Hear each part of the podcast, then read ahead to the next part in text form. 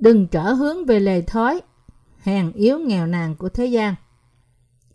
Galati đoạn 4 câu 1 đến câu 11 Vả, tôi nói rằng người kế tự giàu là chủ của mọi vật mà đang còn thơ ấu thì chẳng khác chi kẻ tôi mọi, phải ở dưới quyền kẻ bảo hộ và kẻ coi giữ. Cho đến khi người cha đã định, chúng ta cũng như vậy. Khi còn thơ ấu, phải phục dưới các lề thói của thế gian. Nhưng khi kỳ hạn đã được trọn, Đức Chúa Trời bèn sai con Ngài bởi một người nữ sanh ra, sanh ra dưới luật pháp, để chuộc những kẻ ở dưới luật pháp, và cho chúng ta được làm con nuôi Ngài. Lại vì anh em là con, nên Đức Chúa Trời đã sai thánh linh của con Ngài vào lòng chúng ta, kêu rằng, A ba, cha, dường ấy, ngươi không phải là tôi mọi nữa, bèn là con. Và nếu ngươi là con, thì cũng là kẻ kế tự bởi ơn của Đức Chúa Trời. Xưa kia, anh em chẳng biết Đức Chúa Trời chi hết, thì làm tôi các thần vốn không phải là thần. Nhưng hiện nay, anh em biết Đức Chúa Trời, lại được Đức Chúa Trời biết đến nữa. Sao còn trở hướng về lề thói hàng yếu nghèo nàn đó mà suy phục nữa ư? Anh em hãy còn giữ ngày tháng, mùa năm ư. Tôi lo cho anh em, e tôi đã làm việc luống công giữa anh em. Tội lỗi của chúng ta có được tẩy sạch khi chúng ta cầu nguyện ăn năn không? Phaolô viết thư này hơn 2.000 năm trước.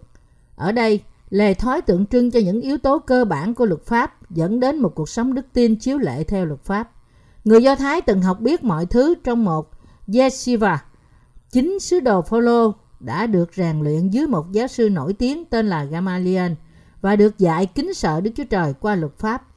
Đấy là tại sao sứ đồ Phaolô gọi đó là những yếu tố vẫn bị ở dưới luật pháp. Học hỏi luật pháp và thực hành luật pháp, thậm chí ngay sau khi Chúa Giêsu đến. Phaolô đã tin nơi phúc âm nước và thánh linh. Ông nói rằng, người kế tự giàu là chủ của mọi vật, mà đang còn thơ ấu thì chẳng khác chi kẻ tôi mọi, phải ở dưới quyền kẻ bảo hộ và kẻ coi giữ, cho đến kỳ người cha đã định. Kẻ kế tự miễn là còn thơ ấu, thì chẳng khác gì là một kẻ tôi mọi, mặc dù là chủ của tất cả, nhưng vẫn ở dưới những kẻ bảo hộ và những kẻ coi giữ cho đến kỳ người cha đã định. Điều mà Phaolô muốn nói với chúng ta trong câu này là chúng ta nên tin nơi phúc âm nước và thánh linh và nhờ đó trở thành con cái của Đức Chúa Trời để thừa hưởng nước thiên đàng. Trước khi gặp Chúa, chúng ta từng ở dưới luật pháp và chúng ta cấp bách cần một cứu Chúa. Tuy nhiên, nhiều người vẫn có đức tin chiếu lệ cho dù họ xưng nhận họ tin Chúa Giêsu. Họ đang tìm cách thực hiện mọi điều lệ của luật pháp, các ngày lễ, ngày sa bát như trong Galati đoạn 4 từ câu 10 đến câu 11 chép.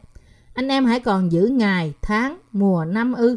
Tôi e, tôi lo cho anh em. E, tôi đã làm việc luống công giữa anh em. Dân Israel trong thời kỳ cựu ước đã cử hành nhiều ngày lễ như lễ vượt qua, lễ bẻ bánh, lễ mùa gặt. Tuy nhiên, những người theo chủ nghĩa luật pháp tranh cãi rằng thậm chí trong thời Tân ước, các thánh đồ của Hội Thánh Đức Chúa Trời vẫn giữ những ngày lễ của cựu ước và ngày sa bát và rằng họ có thể trở thành dân sự của Đức Chúa Trời nếu họ chịu cắt bì thuộc thể. Như thế, có nhiều người trong hội thánh đầu tiên theo đuổi một đức tin chiếu lệ. Còn bây giờ thì sao? Có những người như thế trong vòng cơ đốc giáo ngày nay vẫn đang sống một đời sống đức tin cách chiếu lệ không? Vâng, có quá nhiều cơ đốc nhân tin rằng họ phải cầu nguyện ăn năn để được tẩy sạch tội lỗi. Họ không ai khác hơn là những người theo chủ nghĩa luật pháp hiện đại. Thật đáng buồn là hầu hết cơ đốc nhân vẫn đang bám chặt lấy đức tin chiếu lệ. Cho dù Đức Chúa Giêsu Christ đã tẩy đi mọi tội lỗi của họ một lần đủ cả với phúc âm nước và thánh linh. Điều chúng ta phải nhận biết ở đây là không chỉ một số cơ đốc nhân là những người theo chủ nghĩa luật pháp, nhưng hầu hết cơ đốc nhân đang sống đời sống đức tin chiếu lệ. Một số cơ đốc nhân thực sự biết rằng sống đời sống đức tin chiếu lệ là họ đang nghịch lại Đức Chúa Trời.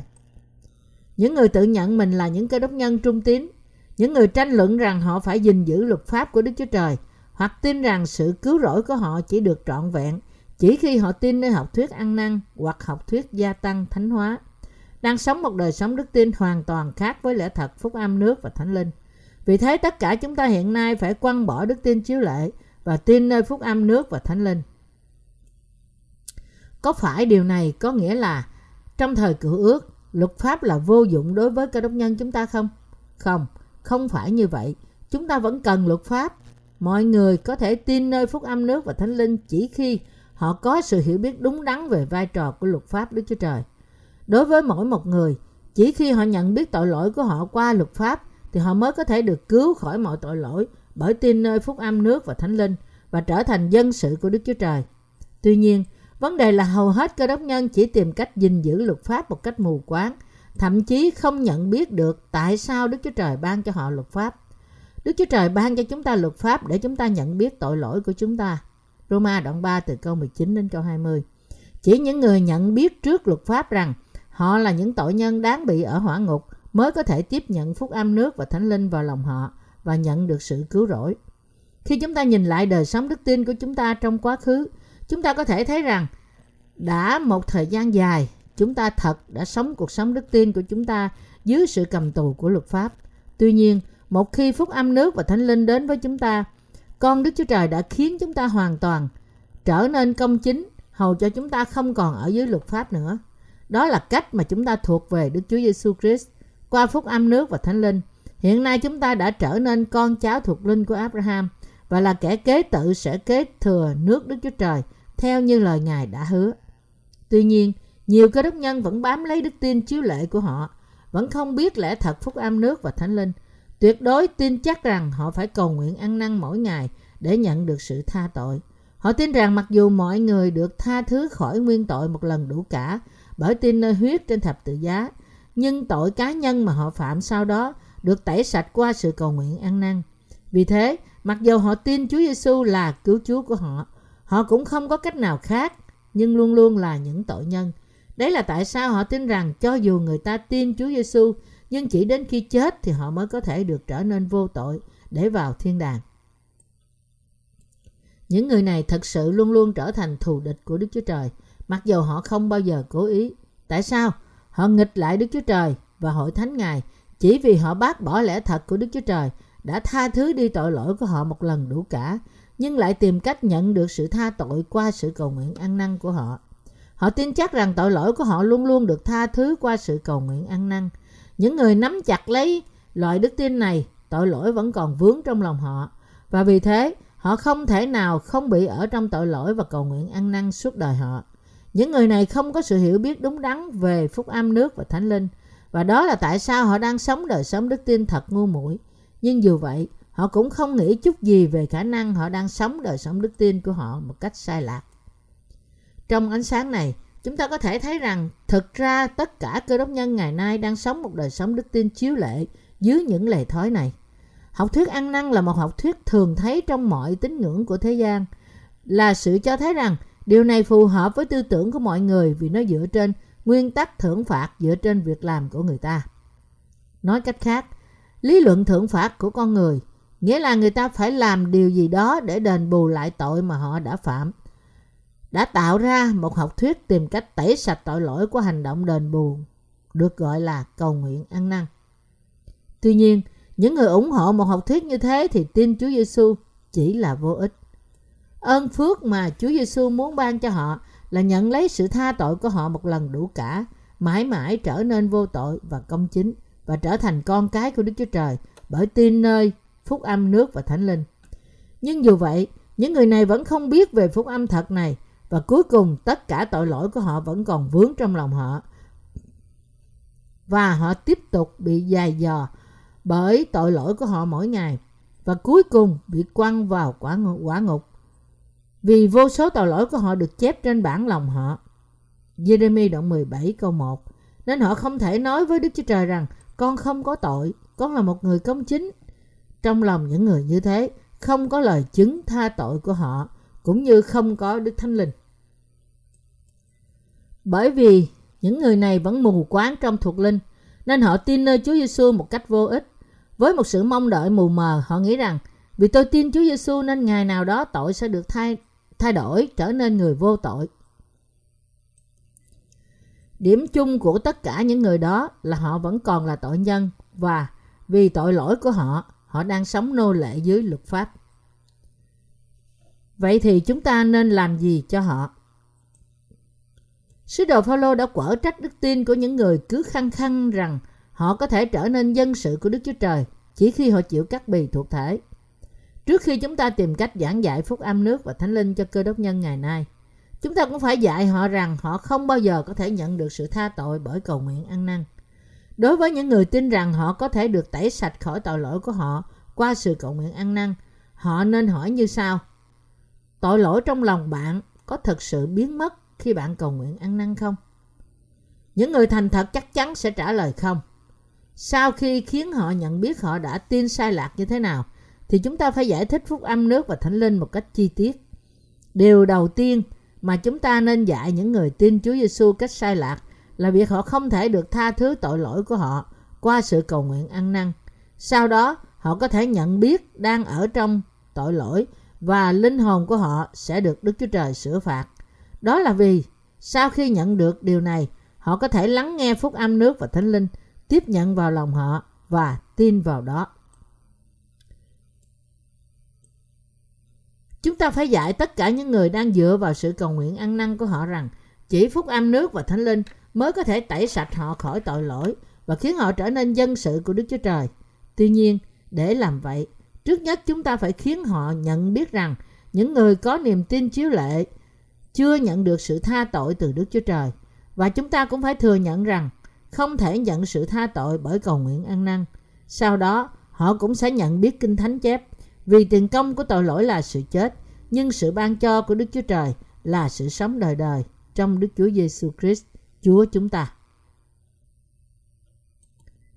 Điều đó thật sự có ý nghĩa gì?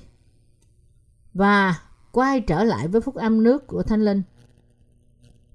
Đó là vì chỉ khi họ thực sự nắm bắt được sự sai lạc của đức tin họ và nhận biết rằng phúc âm nước và Thánh Linh lẽ thật cứu rỗi là phúc âm cứu họ ra khỏi mọi tội lỗi. Nếu ai nhận biết và tin rằng Chúa Giêsu thật đã tẩy sạch đi mọi tội lỗi của chúng ta qua bắp tem mà Ngài đã nhận từ dân bắp tít và đổ huyết Ngài trên thập tự giá, thì người đó sẽ nhận được những ơn phước thuộc linh cách dư dật. Không ai có thể tin Chúa Giêsu một cách sai lạc một khi họ nhận biết rằng Đức Chúa Trời đã hoàn toàn tẩy đi tội lỗi của họ với phúc âm nước và thánh linh. Chúng ta phải nắm bắt được sự sai lạc của đức tin chiếu lệ. Chỉ khi chúng ta tin phúc âm nước và thánh linh thì lẽ thật cứu rỗi mới đầy tràn trong lòng chúng ta. Sách Galati dạy chúng ta nhiều lẽ thật. Qua lời của Galati, chúng ta có thể dạy người trên toàn cả thế giới ai mới vừa tin phúc âm nước và thánh linh khi họ mới bắt đầu nhận biết tại sao đức tin chiếu lệ của những người theo chủ nghĩa cắt bì là sai. Hơn nữa, qua lời này, chúng ta cũng có thể dạy họ rõ ràng tại sao đức tin chiếu lệ ngày nay mê hoặc học thuyết ăn năn là rất sai lạc. Và như thế làm lễ thật phúc âm nước và thánh linh càng sáng rọi hơn nữa. Như vậy, hiểu biết lời này của sách Galati là hoàn toàn cần thiết cho những người tin muốn giảng dạy đức tin của họ cho những người đang sống cuộc sống đức tin chiếu lệ. Đối với những người mới vừa tin nơi phúc âm nước và thánh linh, sách Galati sẽ là gươm thuộc linh, xác nhận lẽ thật cứu rỗi và cắt bỏ những học thuyết sai lạc. Anh chị em của chúng tôi và những đồng nghiệp trên toàn cả thế giới, những người đã nhận được phúc âm nước và thánh linh qua những quyển sách của chúng tôi, chắc chắn không biết họ nên dạy gì trước khi họ giảng dạy phúc âm cho những người cơ đốc tội nhân xung quanh họ Đặc biệt, khi họ giảng dạy phúc âm này cho những người đang tìm cách tẩy đi tội lỗi của họ qua sự cầu nguyện ăn năn, họ bị lúng túng không biết phải dạy điều gì trước. Tuy nhiên, điều rõ ràng là những người có phúc âm nước và thánh linh có thể sửa sai họ khi niềm tin sai lạc của họ, đem họ ra khỏi niềm tin sai lạc của họ. Trong giáo hội công giáo, khi tín đồ của họ phạm tội, họ liền đi xưng tội. Người công giáo xưng tội của họ với một linh mục Họ ngồi đối diện với một cửa sổ nhỏ trong phòng xưng tội mà nói rằng con đã phạm tội đó, tội đó. Sau đó vị linh mục bảo người hối lỗi bày tỏ sự đau khổ của mình bởi đọc một trong những bài cầu nguyện trong nghi thức hoặc tự cầu nguyện bằng lời riêng của họ và cho là họ ăn năn đúng. Sau đó vị linh mục cầu nguyện bài cầu nguyện tha tội, rồi người hối lỗi đáp Amen. Đây là một thể chế tương đương với sự cầu nguyện ăn năn trong cộng đồng cơ đốc. Tuy nhiên, có phải cơ đốc nhân, công giáo nhân và tin lành nhân đều được tẩy đi tội lỗi của họ bởi tham dự trong việc xưng nhận tội hoặc cầu nguyện ăn năn không? Không, không có tội nào được tẩy sạch qua phương cách và niềm tin như thế. Nhưng dù vậy, Cơ đốc nhân ngày nay tin Chúa Giêsu là cứu Chúa của họ, theo sự suy nghĩ riêng của họ mà không biết phúc âm nước và thánh linh. Tin rằng Chúa Giêsu đóng đinh là cứu Chúa của họ. Họ đang tìm cách tẩy sạch tội lỗi của họ bởi cầu nguyện ăn năn. Họ nghĩ rằng tội lỗi của họ sẽ hoàn toàn biến mất nếu họ sốt sắng cầu nguyện ăn năn. Nói cách khác, họ tin Chúa Giêsu chỉ là vấn đề tín ngưỡng. Đó là lý do tại sao họ luôn luôn là tội nhân, cho dù họ xưng nhận rằng họ tin Chúa Giêsu Christ là cứu Chúa của họ. Trong thời kỳ hội thánh đầu tiên, các thánh đồ của những hội thánh Galati đã nhận sự cắt bì thuộc thể để tránh sự coi khinh và bắt bớ từ những kẻ không tin. Để được sự chấp nhận của người Do Thái là những người không tin Chúa Giêsu, họ đã đi theo tín ngưỡng truyền thống của người Juda. Những người này không muốn tìm kiếm ý muốn Đức Chúa Trời, cũng như không muốn phát triển đức tin của họ. Bằng đủ mọi cách họ chỉ muốn tránh sự bắt bớ, không thể tránh được theo sau đức tin của họ nơi Chúa Giêsu. Tuy nhiên, nếu họ ở dưới sự rủa xả của luật pháp trước đây, nhưng hiện nay họ biết và tin nơi lẽ thật cứu rỗi phúc âm nước và thánh linh, thì chắc chắn họ sẽ bị nhiều bạn bè, đồng nghiệp, thậm chí gia đình bắt bớ. Bạn phải biết rằng thậm chí trong hội thánh của Đức Chúa Trời cũng có nhiều người không phải thực sự là dân sự của Đức Chúa Trời. Nên việc chúng ta bị bắt bớ vì đức tin của chúng ta nơi phúc âm nước và thánh linh bởi những người không phải là dân sự của Đức Chúa Trời là lẽ thường. Sứ đồ Phaolô cũng đã từng tin nơi đạo Juda và khi ông cải đạo tin Đức Chúa Giêsu Christ thì người Do Thái đã bắt bớ ông tìm cách giết hại ông. Đấy là tại sao sứ đồ Phaolô đã nói rằng bởi vì lời giảng về thập tự giá thì những người hư mất cho là điên dại, song về phần chúng ta là kẻ được cứu chuộc thì cho là quyền phép của Đức Chúa Trời. Cô Đinh Tô Nhất đoạn 1 câu 18 Lời giảng về thập tự giá ở đây tượng trưng cho lẽ thật rằng Chúa đã đến đất này, gánh mọi tội lỗi đáng bị trừng phạt bởi luật pháp công bình qua bắp tem của Ngài, chịu đóng đinh, sống lại và nhờ đó đã cứu chúng ta khỏi mọi tội lỗi của chúng ta. Lời giảng về phúc âm nước và thánh linh này không chỉ tượng trưng cho sự chết của Đức Chúa Giêsu Christ trên thập tự giá, nhưng tượng trưng cho lẽ thật phúc âm rằng Chúa Giêsu đã cứu nhân loại ra khỏi mọi tội lỗi của chúng ta bởi gánh lấy tội lỗi của con người và chết trên thập tự giá để mua chuộc chúng. Điều này cũng có nghĩa là một khi chúng ta tin nơi phúc âm nước và thánh linh thì chúng ta cũng sẽ bị bắt bớ vì đức tin của chúng ta nơi Chúa Giêsu. Nếu chúng ta thật trở nên con cái của Đức Chúa Trời bởi tin nơi phúc âm thật này thì dĩ nhiên chúng ta sẽ bị người của thế gian căm thù, thậm chí gia đình ruột thịt và bạn bè của chúng ta cũng sẽ ghét bỏ chúng ta. Sau khi bạn nhận được sự tha tội của bạn bởi tin nơi phúc âm nước và thánh linh, chẳng phải nhiều người trong gia đình của bạn từ bỏ bạn sao? Một khi chúng ta được tái sanh bởi tin nơi phúc âm thật này và nhận sự tha tội của chúng ta, thì chúng ta thường thấy nhiều người chống đối chúng ta kịch liệt và căm ghét chúng ta một cách vô lý. Những người chưa nhận được sự tha tội của họ thì có ác linh trong họ và đấy là tại sao họ vô lý ghét chúng ta. Những người đã gặp Chúa Giêsu bởi tin nơi phúc âm nước và thánh linh. Họ bắt bớ chúng ta về thuộc thể lẫn thuộc linh, giống như Ismael bắt bế Isaac trong cựu ước vậy. Một số cơ đốc nhân thực sự biết rằng tội lỗi của họ không được tẩy sạch qua sự cầu nguyện ăn năn của họ. Vì thế, để phá vỡ niềm tin sai lạc của họ trước hết, chúng ta phải dạy họ nhận biết sự vô hiệu của việc cầu nguyện ăn năn.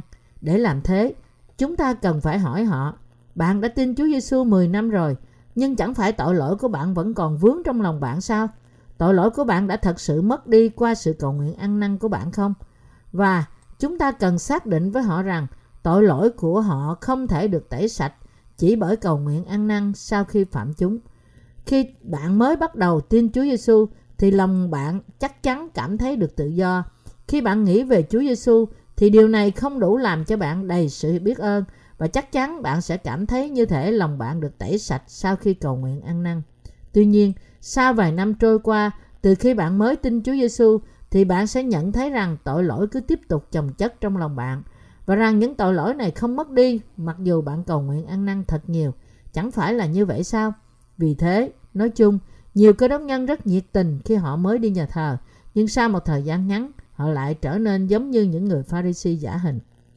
Để chúng ta thực sự được cứu khỏi mọi tội lỗi của chúng ta, chúng ta phải tin nơi phúc âm nước và thánh linh do Chúa ban cho. Nếu bạn vẫn còn tội trong lòng, cho dù đã tin Chúa Giêsu thì đó là vì lời phúc âm nước và thánh linh không có trong lòng bạn. Trừ khi bạn có đức tin nơi phúc âm thật này. Nếu không chắc chắn bạn sẽ chỉ đến nhà thờ vì bổn phận và cuối cùng bạn sẽ trở thành kẻ giả hình mà thậm chí bạn không nhận được điều này đang xảy ra cho bạn. Vì thế, khi chúng ta gặp gỡ và nói chuyện với những người đang sống một đời sống tín ngưỡng một thời gian dài thì chúng ta có thể thấy tin nơi học thuyết ăn năn hay học thuyết gia tăng, thánh hóa mà họ đang dựa vào là sai như thế nào. Dựa vào lý luận đức tin của họ đặt trên những học thuyết này, sau khi sống đời sống đức tin của họ một thời gian dài, đáng lý họ phải thánh hóa một cách sáng chói, nhưng thực tế lòng họ vẫn tội lỗi và vì thế bất cứ khi nào họ đối diện với bất cứ nan đề nào, họ chỉ lớn tiếng than khóc rằng tôi phải làm gì, tôi phải làm gì. Thật ra, chỉ dựa vào những học thuyết này mà không có chút đức tin nào nơi phúc âm nước và thánh linh, họ bị phô bày ra như là những tội nhân trước mặt Đức Chúa Trời và vì thế họ không còn có thể tin cậy nơi học thuyết của riêng họ nữa. Việc lòng bạn vẫn tội lỗi là bằng chứng rõ ràng rằng bạn chưa được giải cứu khỏi tội lỗi. Như thế, khi chúng ta giảng dạy phúc âm của cơ đốc nhân, chúng ta giảng dạy phúc âm cho cơ đốc nhân, trước hết chúng ta cần phải nói cho họ biết rằng tin vào sự cầu nguyện ăn năn thì nhận được sự tha tội không gì hơn là một sự dối trá. Nếu bạn vẫn cầu nguyện ăn năn thì bạn vẫn đang sống một đời sống đức tin chiếu lệ. Nếu người ta tin rằng tội lỗi của họ được tẩy sạch bởi cầu nguyện ăn năn thì họ không có cách nào khác ngoài việc cứ liên lục liên tục cầu nguyện ăn năn.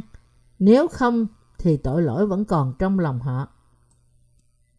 Vì thế, mỗi ngày, hầu như cơ đốc nhân cố gắng không phạm tội, nhưng cuối cùng họ cứ phạm tội hết lần này đến lần khác. Và vì thế họ phải cầu nguyện ăn năn ngày này qua ngày kia. Họ trở thành người lạ, chuyển tới, chuyển lui mấy lần từ tội nhân sang công chính chỉ trong một ngày. Đấy là lý do tại sao Kinh Thánh nói, nhưng những chầm, những bưng của biển ấy sẽ không trở nên ngọt mà bỏ làm đất muối. Ezechiel đoạn 47 câu 11 Đối với những người cứ cầu nguyện ăn năn mỗi ngày, chúng ta cần phải nói rõ với họ rằng đức tin của họ cuối cùng sẽ khiến họ trở nên tội nhân và dẫn họ đến sự chết. Những người tin nơi phúc âm nước và thánh linh hiện nay không còn ở dưới luật pháp nữa. Sứ đồ Phaolô đã nói với những thánh đồ Galati rằng: "Vả, tôi nói rằng người kế tự giàu là chủ của mọi vật mà đang còn thơ ấu thì chẳng khác chi kẻ tôi mọi ở dưới quyền kẻ bảo hộ và kẻ coi giữ cho đến khi người cha đã định." Galati đoạn 4 câu 1 câu 2. Và ông đã nói rằng một khi chúng ta được cứu bởi tin nơi phúc âm nước và thánh linh thì chúng ta không còn ở dưới sự bảo hộ nữa. Nói cách khác, một khi chúng ta được tái sanh qua phúc âm thật này, chúng ta đừng tìm cách nhận sự tha tội của chúng ta bởi cầu nguyện ăn năn, cũng như bởi trung tín giữ ngày sa bát, giữ lễ mùa chay hoặc các ngày lễ của cựu ước.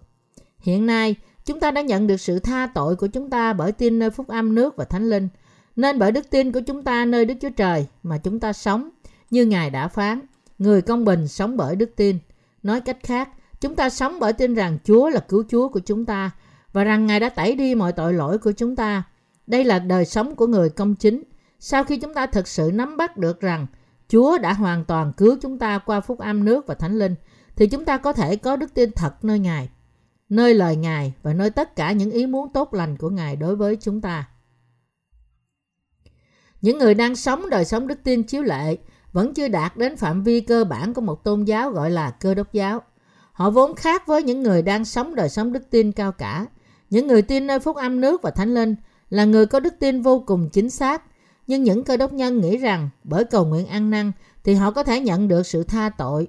Vẫn còn đang sống đời sống đức tin mà thậm chí không biết rằng cơn thạnh nộ của luật pháp đã được sắm sẵn cho họ. Cơn thạnh nộ của luật pháp mang đến sự sống đời đời. Học trò nhỏ phải tiếp tục đi học cho đến khi chúng trưởng thành. Tại sao?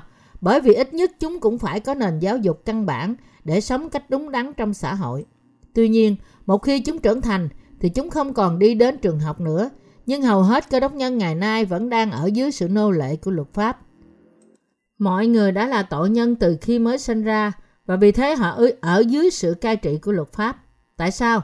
Vì họ có tội trong lòng. Đấy là tại sao mọi tội nhân phải gặp gỡ Đức Chúa Giêsu Christ qua phúc âm nước và thánh linh. Và họ phải thoát khỏi sự hiểu biết sơ đẳng của luật pháp. Galati đoạn 4 câu 4 câu 5 chép Nhưng khi hạn đã được trọn, Đức Chúa Trời bàn sai con Ngài bởi một người nữ sanh ra, sanh khi dưới luật pháp, để chuộc những kẻ ở dưới luật pháp và cho chúng ta. Từ chuộc ở đây có nghĩa là trả giá. Ngày xưa những khu chợ bán người nô lệ khá hoạt động. Khi ai đó cần một người hầu, người đó phải đi đến chợ nô lệ và phải trả giá thích hợp để mua một người. Nói cách khác, để sở hữu một người hầu, người ta phải trả tiền để mua. Cũng vậy, để Chúa đưa chúng ta đến nước Đức Chúa Trời và khiến chúng ta sống đời đời như là con cái của Đức Chúa Trời. Ngài đã phải mua chúng ta với công tác cứu chuộc của nước và Thánh Linh. Đấy là tại sao Chúa đã chịu bắp tem bởi dân bắp tít và chịu đóng đinh cho đến chết. Tất cả là để trả giá cho tội lỗi của chúng ta. Từ chuộc ở đây có nghĩa là trả giá. Ngày xưa những khu chợ bán người nô lệ khá hoạt động. Khi ai đó cần một người hầu, người đó phải đi đến chợ nô lệ và phải trả giá thích hợp để mua một người. Nói cách khác, để sở hữu một người hầu, người ta phải trả tiền để mua. Cũng vậy, để Chúa đưa chúng ta đến nước Đức Chúa Trời và khiến chúng ta sống đời đời như con cái của Đức Chúa Trời. Ngài đã phải mua chúng ta với công tác cứu chuộc của nước và Thánh Linh. Đấy là tại sao Chúa đã chịu bắp tem bởi dân bắp tít và chịu đóng đinh cho đến chết. Tất cả là để trả giá cho tội lỗi của chúng ta. Chúa đã cứu chúng ta khỏi mọi tội lỗi của chúng ta như sau. Trước khi Đức Chúa Giêsu Christ đến thế gian, thế gian đang ở dưới luật pháp và vì thế tất cả mọi người đều là tội nhân. Lúc đó, chúng ta còn là những tội nhân. Chúa Giêsu đã giáng sinh trên đất trong hình hài xác thịt qua thân thể của nữ đồng trinh Mary để chuộc mọi tội lỗi của chúng ta.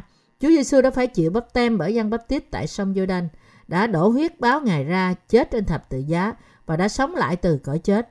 Bởi làm trọn mọi nhiệm vụ này, Chúa đã trả hết giá cho mọi tội lỗi của chúng ta. Ngài đã mua chúng ta bởi trả một giá đúng đắn với sự cứu rỗi. Bởi phó thân Ngài cho Đức Chúa Trời, Chúa đã giải cứu chúng ta khỏi tội lỗi và khiến chúng ta có thể nhận được quyền trở nên con cái của Đức Chúa Trời chỉ khi chúng ta hết lòng tin nơi việc công chính của Ngài. Trước kia, chúng ta là tội nhân, nhưng bây giờ, bởi tin nơi công lao cứu chuộc của Đức Chúa Giêsu Christ, chúng ta đã được nhận vào gia đình của Đức Chúa Trời. Chúa đã cứu chúng ta ra khỏi mọi tội lỗi của chúng ta qua phúc âm nước và thánh linh. Và bởi tin nơi phúc âm này, chúng ta đã được cứu khỏi mọi tội lỗi của chúng ta một lần đủ cả. Đó là lý do tại sao Galati đoạn 4 câu 6 câu 7 chép Lại vì anh em là con, nên Đức Chúa Trời đã sai thánh linh của con Ngài vào lòng chúng ta, kêu rằng, A-ba, cha. Dường ấy, người không phải là tôi mọi nữa, bèn là con. Và nếu người là con, thì cũng là kẻ kế tự bởi ơn của Đức Chúa Trời. Chúa thật đã mua chuộc chúng ta khỏi tội lỗi. Ai tin nơi lẽ thật này hiện nay có thể được tẩy sạch khỏi mọi tội lỗi của họ và trở thành con cái của Đức Chúa Trời.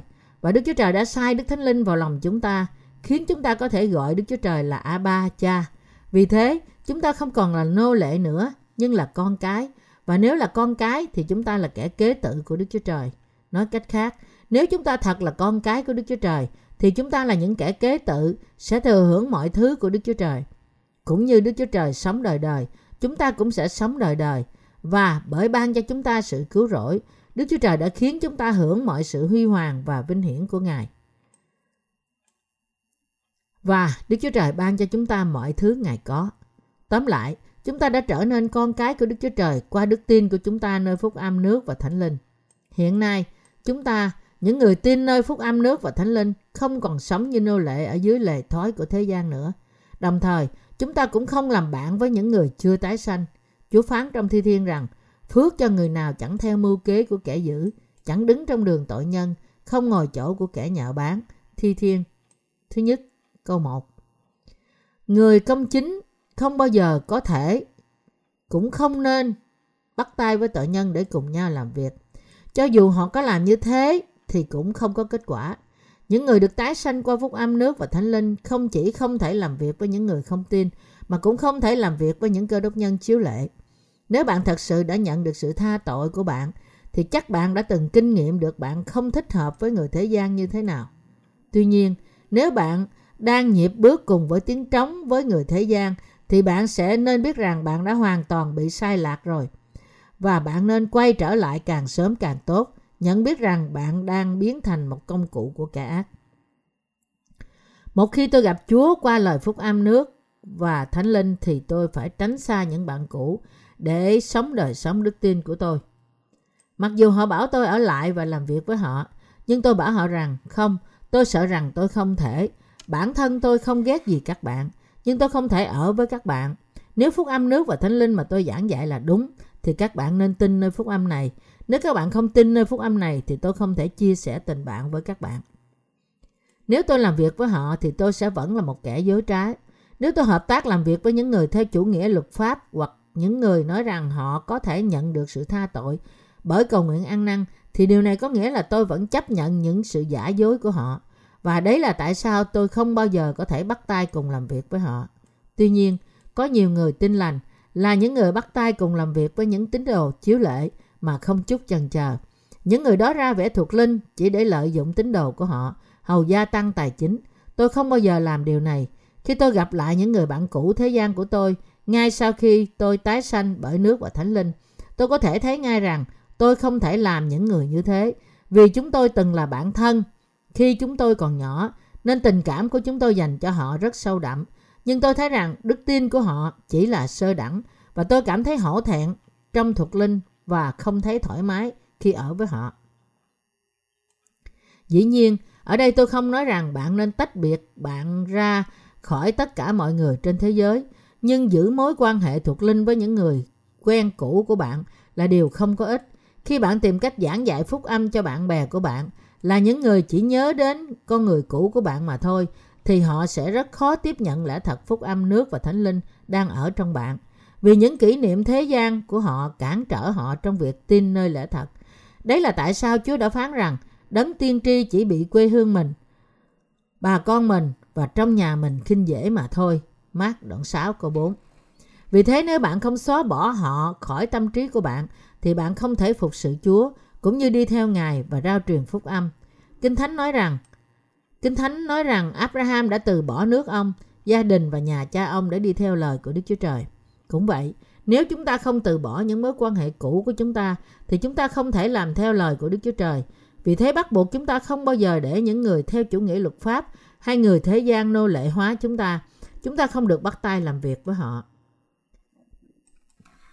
Đây là tại sao sứ đồ Phaolô quở trách các thánh đồ tại Galati và cảnh báo họ rằng hiện nay bạn biết phúc âm nước và thánh linh, làm sao bạn có thể trở lại với lời thói yếu đuối nghèo hèn được chứ? Để diễn đạt thông điệp này trong ngôn ngữ ngày nay thì Kinh Thánh hỏi rằng làm sao một người tái sanh có thể muốn trở lại với thế gian và trở lại với đức tin chiếu lệ cho rằng cầu nguyện ăn năn thì nhận được sự tha tội chứ? Làm thế sẽ khiến việc Đức Chúa Giêsu Christ đến đất này chịu bắp tem và chết trên thập tự giá để cứu chúng ta trở nên vô ý nghĩa. Chúa Giêsu đã không tránh né những sự thử thách hay khó khăn, nhưng chính mình Ngài đã mang chúng tất cả cho chúng ta. Thì làm sao chúng ta có thể quay trở lại với những tri thức sơ đẳng, phục tùng dưới những người theo chủ nghĩa luật pháp và chịu sống như thế chứ? Chúng ta không bao giờ được làm như vậy. Nếu như người tái sanh muốn trở thành đầy tớ thì họ phải là đầy tớ của sự công chính. Họ phải không được làm đầy tớ của tội lỗi, đầy tớ của ma quỷ hay đầy tớ của những người theo chủ nghĩa luật pháp. Phaolô nói rõ ràng ở đây là chúng ta không được làm nô lệ cho những người không thực hành sự công chính.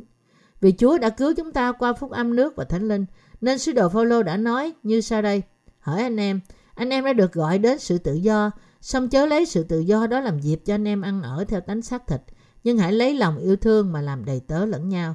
Galati đoạn 5 câu 13 Nói cách khác, Đức Chúa Trời đã ban cho chúng ta sự tự do thật, nhưng chúng ta không nên sử dụng sự tự do này để phục sự xác thịt riêng của chúng ta và làm điều ác. Khi chúng ta hạn chế bởi tội lỗi để chịu trừng phạt, thì Đức Chúa Trời đã giải cứu chúng ta khỏi những sự trừng phạt của luật pháp và tội lỗi. Và Chúa Giêsu đã giải cứu chúng ta khỏi mọi xiềng xích, đã trói buộc chúng ta và ban cho chúng ta sự tự do. Chúa nói rằng Ngài đã ban cho chúng ta sự tự do thật vì Ngài muốn chúng ta tự giác sống cho điều đúng. Nhưng dù vậy, bạn có muốn bị thế gian trói buộc lần nữa không? Nếu ai muốn bị tội lỗi hạn chế lần nữa và muốn làm nô lệ cho thế gian lần nữa thì người đó đáng bị quả trách. Chúng ta phải lắng nghe lời khuyên của sứ đồ Phaolô. Năm nay cũng vậy, chúng ta có một sự thỏa thuận lớn về công việc của Đức Chúa Trời cần phải làm qua hội thánh của Ngài. Chúng tôi đã chuẩn bị nhiều thứ rồi và bây giờ chúng ta sẽ thực sự thực hiện nhiều công việc. Chúng tôi cũng cần nhiều công nhân của Đức Chúa Trời. Các thánh đồ nên phục sự Chúa, kiếm tiền nhiều hơn qua công việc của họ chăm sóc gia đình của họ cách đúng đắn, trong khi các đầy tớ của Ngài nên lao động sốt sắng để thực hiện những nhiệm vụ đã được giao cho họ từ mỗi vị trí của họ. Có nhiều điều mà chúng ta phải làm từ những vị trí riêng của chúng ta. Chúng ta không bao giờ được trở hướng về lề thói hèn yếu nghèo nàn để chịu nô lệ dưới luật pháp. Từ nghèo nàn phản nghĩa với cao quý, những người không làm việc công chính được gọi là nghèo nàn. Nếu những nhà chính trị không làm việc cho dân của nước họ mà chỉ quan tâm đến đảng phái của họ và cá nhân họ thì họ nghèo nàn. Họ có thể là gì ngoài những kẻ lăng băm? Nếu cơ đốc nhân chúng ta chỉ bảo vệ những học thuyết của giáo phái riêng chúng ta và bỏ quên lẽ thật thì chúng ta chẳng gì hơn là những kẻ vô lại thuộc linh. Những kẻ vô lại đó không ai khác hơn là những người theo chủ nghĩa cắt bì và những người ủng hộ việc cầu nguyện ăn năn.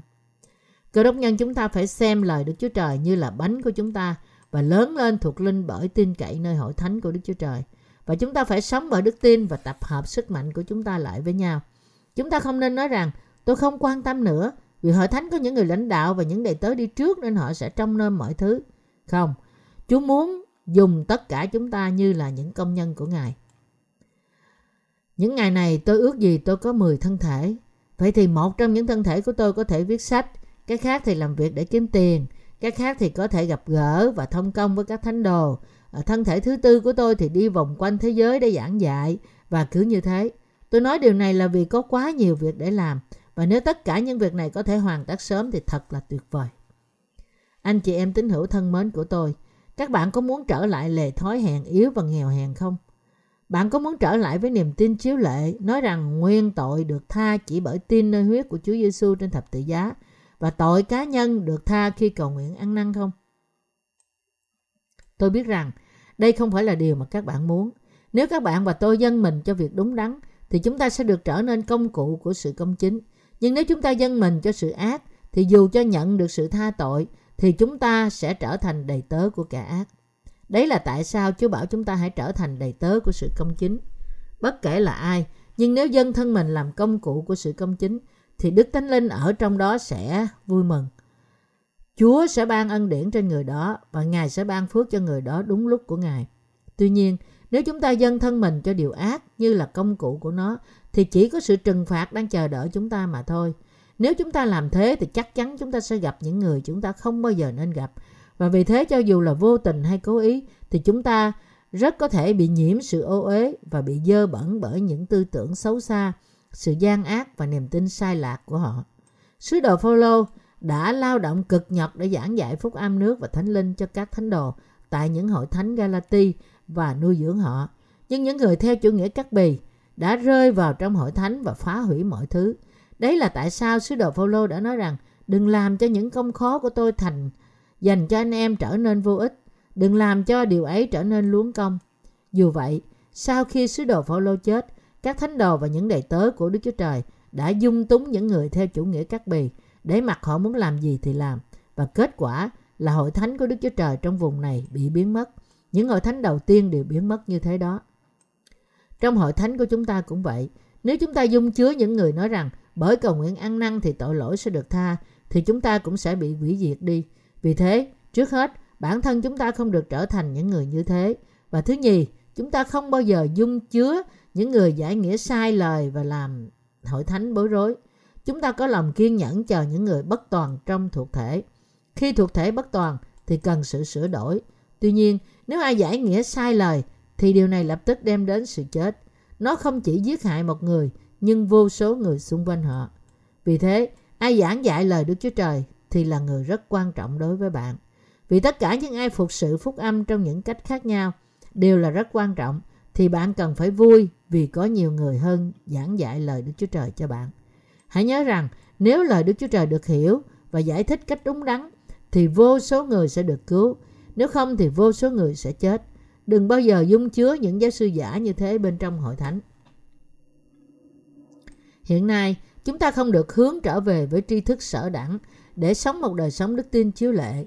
Chúng ta phải luôn luôn sống và thắng hơn bởi đức tin của chúng ta nơi phúc âm nước và thánh linh. Thật vậy, sống bởi đức tin của chúng ta nơi phúc âm nước và thánh linh, chúng ta phải giảng dạy phúc âm thật nhiều cho đất nước hơn nữa. Để giảng dạy phúc âm cho tất cả các nước trên thế giới, chúng ta phải sống bởi đức tin cho đến ngày chúng ta đứng trước sự hiện diện của Chúa. Tôi khuyên các tất cả các bạn sẵn lòng dân thân thể, dân lòng mình để ủng hộ việc rao truyền phúc âm. Tôi cũng dâng thân mình cho Chúa như thế. Hiện nay tôi đang thực hiện những điều đã được giao phó từ vị trí của tôi, hầu cho bông hoa phúc âm sẽ nở rộ hoàn toàn. Tôi tin rằng bạn cũng sẽ làm trọn điều mà bạn đã được giao phó cho đến khi bông hoa phúc âm nở rộ hoàn toàn trên toàn cả thế giới. Thoát khỏi đức tin chiếu lệ của thế gian này, bất cứ khi nào chúng ta ăn hay uống, chúng ta phải sống cho sự vinh hiển của Đức Chúa Trời, như Cô Rinh Tô nhất đoạn 10 câu 31. Tôi dâng lời cảm tạ lên cho Chúa vì đã cứu chúng ta khỏi mọi tội lỗi và sự bối rối của chúng ta, chuyển chúng ta đến nước của con Đức Chúa Trời. Hallelujah!